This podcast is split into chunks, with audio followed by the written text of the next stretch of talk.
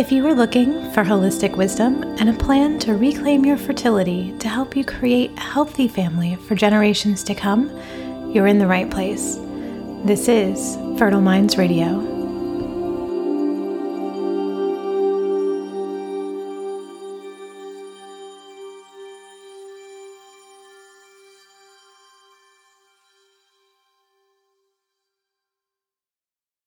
Hello, my lovelies.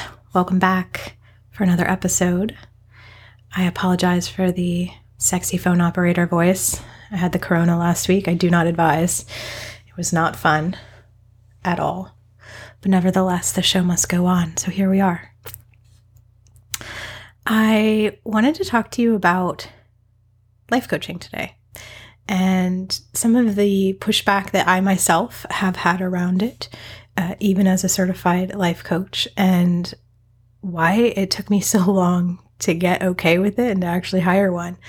Um, basically, out of my own sheer stubbornness and conditioning. And I thought to myself, well, if you had that, I wonder how many people listening have that as well, especially my audience here in the fertility realm because I feel like there's so many things that we think we need on this fertility journey um, and the idea of having somebody else coach us typically will fall to the bottom of the list. But I want to offer you some ways to think about this, which you may not have thought about, that in my kind of five year experience with this profession, I have come to realize. So, life coaching is definitely a new career in terms of like vocations in the sense that as little as 10 years ago, if you would have told someone at a dinner party that you were a life coach, you would have gotten a lot of confused looks and inquiries asking you to define exactly what that meant. And now, fast forward to 2022, you were much more likely to hear at least one person, if not a few, at this proverbial dinner party admit that they have had a coach, whether it be for life in general, Maybe it was mandated by their corporation for business, or maybe they went to a wellness coach because they didn't like the lack of time that they were getting with their um, medical providers. So, at last, the vocation of coach kind of has entered into the mainstream of our societal lexicon outside of sports, even though it's not really a new concept or career. And it's interesting because I have picked not one, but two careers that are very odd to the general public. So I remember when I first declared that I was going to go to acupuncture school when I was 25 or like even actually a couple years before that when I was thinking about it I got a lot of raised eyebrows but now, like if I'm at a dinner party and someone says, What do you do? And I say, I'm an acupuncturist, immediately everybody's either been to an acupuncturist or um, wants to ask me a million questions about it. So it's it's actually funny to me that it's like further along than life coaching. But that's because of our conditioning, right? And I am guilty of having that conditioning. And I will fully admit that the first time I heard the term life coach, I gently scoffed inside and thought, why would I ever hire someone to help me do life? After all, I know me best. Like, why would I hire somebody for that? I have a therapist. Turns out I did hire a life coach, but about five years after being introduced to the term, really pretty much due to my own stubbornness and conditioning. So imagine my surprise when I got into this coaching relationship and I realized not only was life coaching life changing and completely worth this investment that I had trepidatiously made in myself, but that I was super shocked to realize I had been basically acting as a life coach for the better part of my career as an acupuncturist. It was definitely a brain tease of sorts. And I think my confusion was right where everyone else's is that I, like many people, had this misconception that life coaches tell you how to run your life so that you can be a better version of you or get those things in life you desire in exchange for large sums of money. But that's not what they do, at least not the good ones, anyways, in my experience. The job of a good life coach is to simply show you your brain, it is to be a loving, non judgmental reflection of the stories your brain is reporting to you as if it was the God's honest truth, and that you are generating your reality from those stories. And they reflect this to you so that you can decide if those thoughts are serving you or if it's time to evict them and rent space to new thoughts and new possibilities. So basically, they kind of mirror you and show you where you are getting in your own way.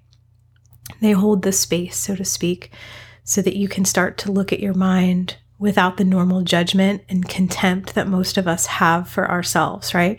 So, like my husband and I always joke that familiarity breeds contempt, especially after, you know, everyone living in the house together for like in a post COVID world. But I think that that really applies to our relationship with ourselves and our and our thoughts, right? So if you think about how your mind is just kind of constantly offering you thoughts of both sides usually, right? It's not even like it wants you to do one thing. If you had that, if you thought of that part of your brain as a person outside of you that you had to take everywhere into every interaction and like show it to the rest of the world that would be like horrifying for most of us which is why i think we judge our own thoughts so much and like why we're so hard on ourselves when we are having that internal dialogue with ourselves. And anytime we get that internal dialogue out whether you're doing that on paper with journaling or self-coaching or you're doing that in person with a trusted friend or provider of some sort or a life coach or a therapist we kind of immediately see and hear how silly our thoughts are, right? But when they're locked up inside of our brain, they just seem like, oh yeah, this is a thousand percent the truth. And the the kicker is is that that brain is lazy and it like totally starts to repeat itself annoyingly but then we start to believe it because we've heard that thought so long so i think it is super beneficial to get our thoughts out in whatever form of fashion that is, whether you feel comfortable doing that with another person or not. You know, the other thing that life coaches do is that they gently point out when we have reverted to black or white thinking and left the land of possibility for safety of probability. And the great ones often risk the relationship by pointing out when we are in our own way of making our dreams come true usually due to some habituated emotional reaction that we have complete power to recognize and then change if we decide, right? They don't tell you what to do because that would be really disempowering. They ask you what you want to do when you come to these revelations. And if you are brave and say, Yes, I want to change that, then they become like an accountability partner for you. So, in essence, they listen to us and they listen to us tell us what our dreams are. And then they they look for incongruencies of like where we're saying that we want something but we're showing up in a different way. And they point that out and then they fight for us to hold the belief that we can get to where we want to go until we do. And very often this speeds up the process than if we had just decided to go it alone. And I am like totally the original DIYer. Like I am so stubborn and I don't usually want to involve anybody in my stuff. Like I just want to do it myself. But every time that I open the door to being vulnerable with someone saying like, "Hey, I need help to get this done." 9 times out of 10 it goes faster. There's different ideas that I wouldn't have seen and it ends up better than if I had just kind of like begrudgingly done it myself or not even done it myself, because that often happens where I just kind of will quit and give up on myself. So imagine my surprise when I realized that I had been essentially life coaching the majority of my career while I was chatting somebody up, putting needles into them. But no one had told me this. No one had pointed it out, probably because not very many people have life coaches. So when someone comes to me for help, you know, under the relationship of acupuncturist, I typically ask, what is it that you want to get out of our time together? What are you missing in life? And what has you so worked up that it has driven you here to this point of being willing to let a stranger put many tiny needles in your body so that you can relax? And then I listen deeply with every part of my being. I listen to their words, their tone, and I watch for what they aren't saying, but that their bodies seem to be silently screaming at me. I ask a ton of questions about the person's wellness, not just their health. I ask about what they think their relationship to spirit is, when the last time they felt really, really well was, and why they think that is. I ask what emotions they revert to under stress. I ask what they think will get better in their life if they achieved all of those goals that drove them to me in the first place. And of course, I do health history, sometimes starting from their time in the womb until now, so that I can see what could use rebalancing, but also so I can observe how attached or detached they are from their story, their symptoms, and their circumstances. And these questions are part of the process because every great practitioner of traditional Chinese medicine knows that wellness isn't just simply the absence of disease. Wellness arrives when the mind is clear and the body is unburdened so that the spirit has a safe space to reside and animate our paths forward. It's like this coherence of harmony when our heart and our mind and our body all settle in and decide that they're going to be on the same team that day. And these questions help to understand where there's some holes in the boat, so to speak. And all of these questions and observations set the stage for how we will enter into a unique relationship to uncover that person's innate wellness together. And for many of my clients, the positive side effect of finding their own recipe back to wellness yields a child because life wants to happen, it wants to come through. It is its own life force, right? It wants to animate outside of us wanting it to happen and it wants to create itself, but it never wants to be created for someone else. So sometimes this is the block, right? Sometimes this is the hitch in the giddy up of just like, I don't know why I've used that expression twice in like this two week period, and I have no idea where it came from. It sounds very southern, but it is like sometimes the thing that the person can't quite see how attached they are to getting this thing for them instead of taking a step back and thinking about like if I were the life incarnating why would I come would it be to serve somebody else's fulfillment of their dreams or would it be because I have my own path forward and I I just need a vessel to get through right so a little bit of food for thought if you're trying to conceive of thinking about the why or the intention behind the spirit of the child that you will ultimately have. What do they need? Why would they choose you? Right? And just noticing what your mind offers you in that arena. I have spent the last five years excavating my own wellness and relearning myself and unlearning some bad habits with myself with life coaching. And I can honestly say that it's the best investment I have ever made in myself, which I would have laughed at five years ago. I am more confident and way less harsh with my habituated thoughts. I make better choices for myself. Um, it's become clear to me now why I used to continually make poor food choices and alcohol choices despite quote unquote knowing better, like having all this knowledge but still choosing to do it anywhere anyways, the the coaching has helped me see the repetitions of the patterns in my mind of where I was just growing that neural pathway to basically give up on myself. I became a better parent, friend, and wife because I learned how to handle and allow any emotion, not just the good ones. My husband agrees deeply, despite initially having some very high raised eyebrows when I was like, hey, so I think I might want to hire a life coach, which he also knows by my stubbornness means that that's code for like, I hired a life coach and I need you to get on board. Um, I also stopped living from a place of scarcity. I used coaching to heal the last stubborn piece of my autoimmune illness and to not freak out and accidentally make a flare worse when I start to see signs of it coming back in, which I was like really good at in the beginning. I can attest to that.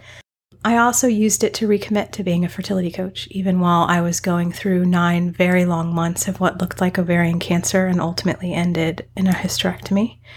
I had a lot of thoughts about like which sounds so silly again to say it out loud, but in my head, I had a lot of thoughts about like how this one organ removal or the fact that I had all the knowledge, but I had bumped up against this genetic ovarian cancer possibility, like somehow made me less of a person to help other people have babies, which I know crazy. Somehow I let that like one thought almost negate 15 years of service and experience. But I offer that because I want you to see how this happens to all of us, right? Especially when we're alone with our thoughts and when we're stressed, because any stressed organism reverts back to a habituated pattern. So while your pa- your patterns might be different than mine, they probably are. I just offer you that if you are tired of repeating the same pattern, that this is something that could help you, whether it is coaching from me or another individual that you trust and have rapport with. The other big thing that happened that was huge that I don't think that I even realized I quite had as big of an issue with, but now that it's like I will say sort of in remission and healing, um, it's amazing because I see where it has been the thing that has gotten in my way of actually feeling good so many times in my life. And that's that I no longer feel the need to achieve as an avenue of self worth. I achieve because I can, and it's an avenue to serve others, which for me fills my cup in the best possible way with less burnout. At least at this point in my life, it still does that. And all of this some of it I did one on one with a coach, some of it I did with my own learning after really honing the tool of learning how to self coach. And I want to teach you how to do the same thing. I went through my own arduous and rewarding journey, but I also finished a year long life coach certification in April of 2021 with the Life Coach School so that I could touch as many lives as possible with the power of life coaching. And because I believe in learning from the best if you want to provide the best service.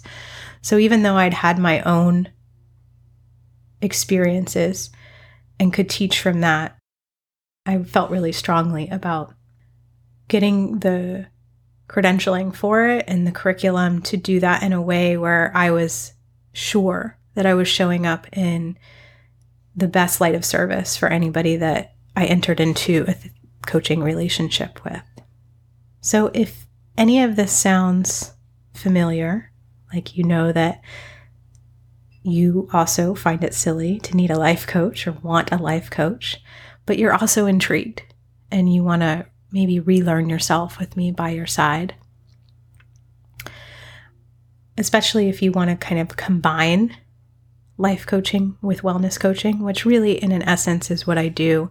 Um, in the Conscious Conceptions program and anybody that wants to do one on one coaching with me. It's like we do everything that would happen in the treatment room with acupuncture minus the needles. So if you're if you are needle phobic, this is also a great way to work with me um, and not have to do the needles, not have to do the, you know, what some people would say is the scary part. And if you are somebody that is trying to conceive, while I won't guarantee you a baby working with me in any capacity because that is something that I can definitely not do because I am not God. What I can guarantee you is that it will make your fertility journey worth it, regardless of the outcome. You will know yourself in a much deeper, loving, kinder manner and that these tools that I'm going to teach you how to wield are going to be yours for life, and no one can take those away from you. That I pinky swear. I hope you all are well, and I look forward to being back with you next week. Take care, my lovelies. Hey, if you're interested in taking this work deeper in your life, let's work together. Go to fertilemindsradio.com to schedule a free, no obligation chat to discuss which level of support would be best for you. Or click on the link in my bio over on Instagram at Fertile Minds Radio. It really is that simple.